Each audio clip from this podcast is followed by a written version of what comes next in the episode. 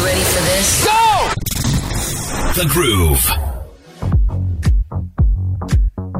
Now, it's crazy how the world is moving at this crazy rapid pace, but some things we can only just sit here and look at and say, eh, okay, mm, wow, mm, maybe one day. I mean, for example, virtual reality headsets. They're not accessible to everyone, and some of us might even die without ever experiencing it, ever really understanding what it's like to be in a virtual reality setting, right?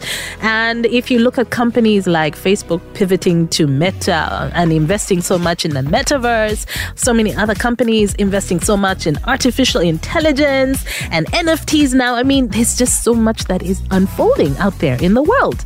But again, when are you going to have an experience with virtual reality?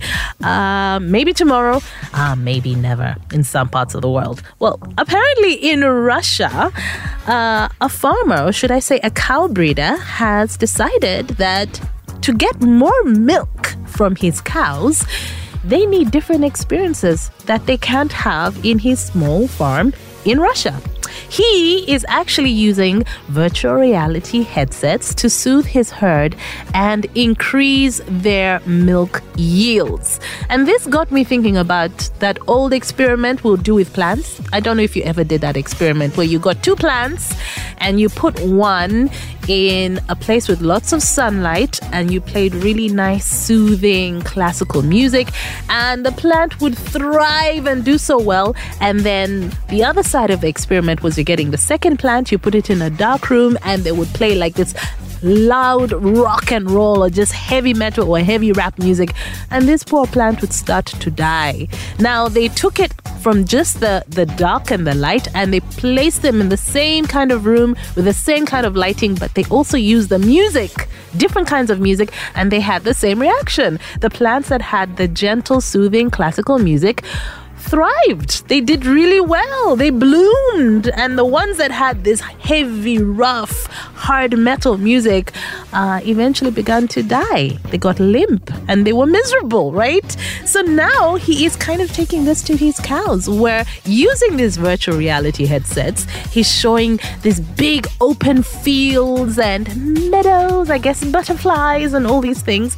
And as a result, the cows are able to escape their situations and their confinement hmm because most of them are in these little stalls, right? Uh, especially when it comes to the cows that are used mainly for milk production. They stay in this one place most of the time. And using this technology, he's getting a lot more milk from his cows. Um, he's also playing them soothing music, classical music, gentle music, and the ones that he's breeding for beef are uh, having much better quality beef. Apparently, their meat is a lot more soft and tasty.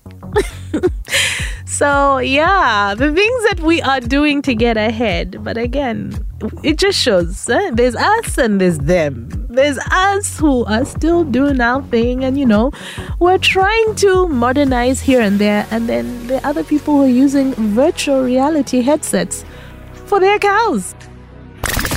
Yeah. Make some noise. Here we go.